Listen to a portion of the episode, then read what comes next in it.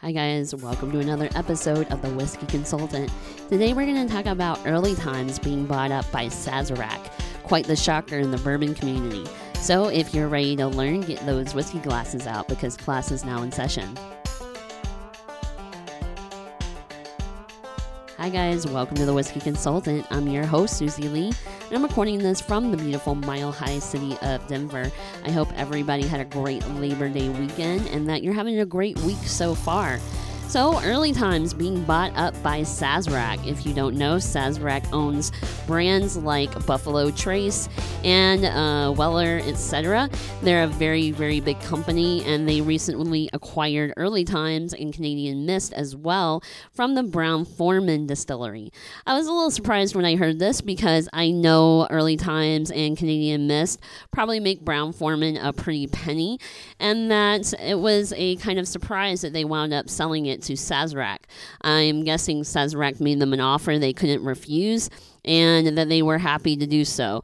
So, Sazerac um, is a very, very big company owning Buffalo Trace and Barton's Distillery and now Early Time. So, they're kind of becoming a very big, big company. And while you can't call it a monopoly, it is getting bigger and bigger every year. So, with this acquisition of Early Times, one of Brown Forman's staples, along with Old Forester, etc., this one's going to be a good one to make them some money, obviously. Early Times has been around since uh, the 1860s. It's about 160 years old. It's almost, um, it's a little bit older than Old Forester, and it's been around since the pre Civil War. So when Brown Forman acquired it, they kind of changed the bottle, the label, and they kind of made a little line out of it, creating the Early Times Bottled in Bond, which is very good, and one that is very reasonably priced. It's around 20 to 25 bucks, depending on where you go and one that I was pleasantly surprised when I learned how it tasted. Early Times Bottled in Bond has become one of my favorites, and I actually acquired a bottle back in the first of the year, and this was way before any of this ever happened, just because I liked the price point and I actually liked the whiskey that was in it. So for me, I just went ahead and bought a bottle to keep on the shelf. I haven't actually opened it yet, but now I'm kind of glad I didn't. With this whole news coming out about Early Times being bought up by Sazerac, a bunch of bourbon nerds and bourbon enthusiasts and whiskey lovers have gone out and started buying these things by the handfuls. Now it's pretty much totally empty on the shelf. So far as I've heard, you can't find it anywhere. Early Times was uh, trying to get rid of the stock that they had. I'm sure they had quite a few pallets lying around, but now I think it's almost impossible to find a bottle of Early Times, and especially Early Times bottled in bond, which is kind of their bread and butter. So Early Times bottled in bond, rather tasty, a lot of caramel notes, a lot of um, a little bit of spice, and a little bit of orange as well. It's not super complex, but for the price, it's a rather tasty whiskey, and that's why I bought my bottle. So I was kind of lucky there.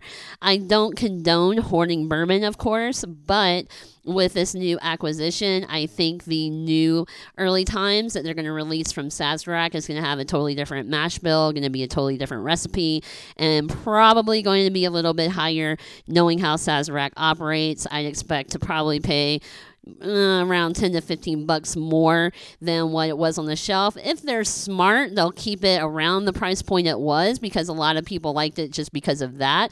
But I can see Sazerac trying to um, kind of make a little bit more of a profit and jacking up the price a little bit, which you can't blame them um, really. But Early Times was kind of a great valued bourbon for bourbon lovers and bourbon enthusiasts.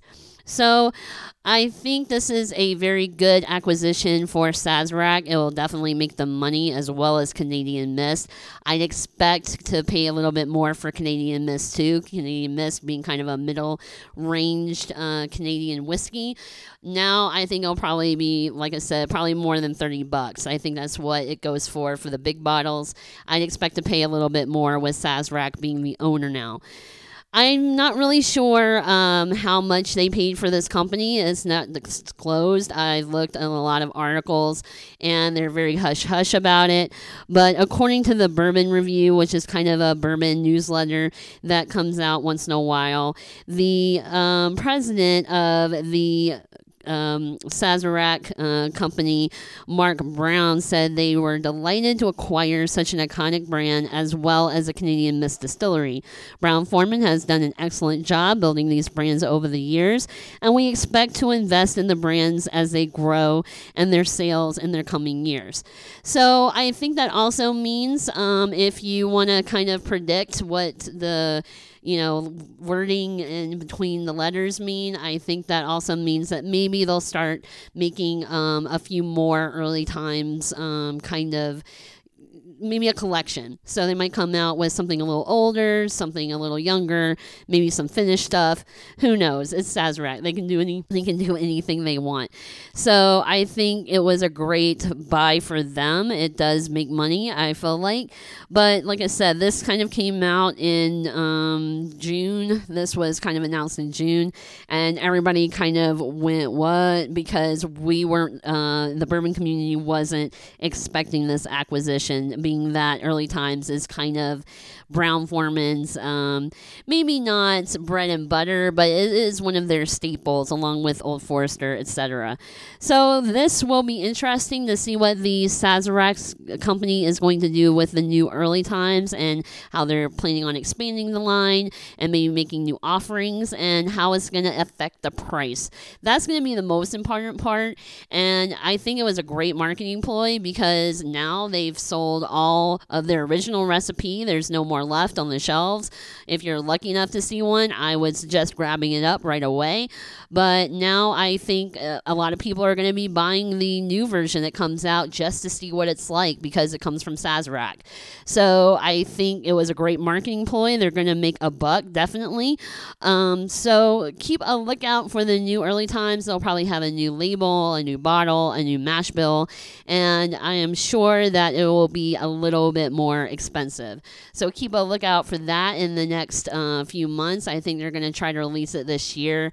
Um, they may wait until everything's gone from the original, so maybe next year. And with COVID, things are kind of um, here and there with the bourbon distilleries, is what they're going to do next.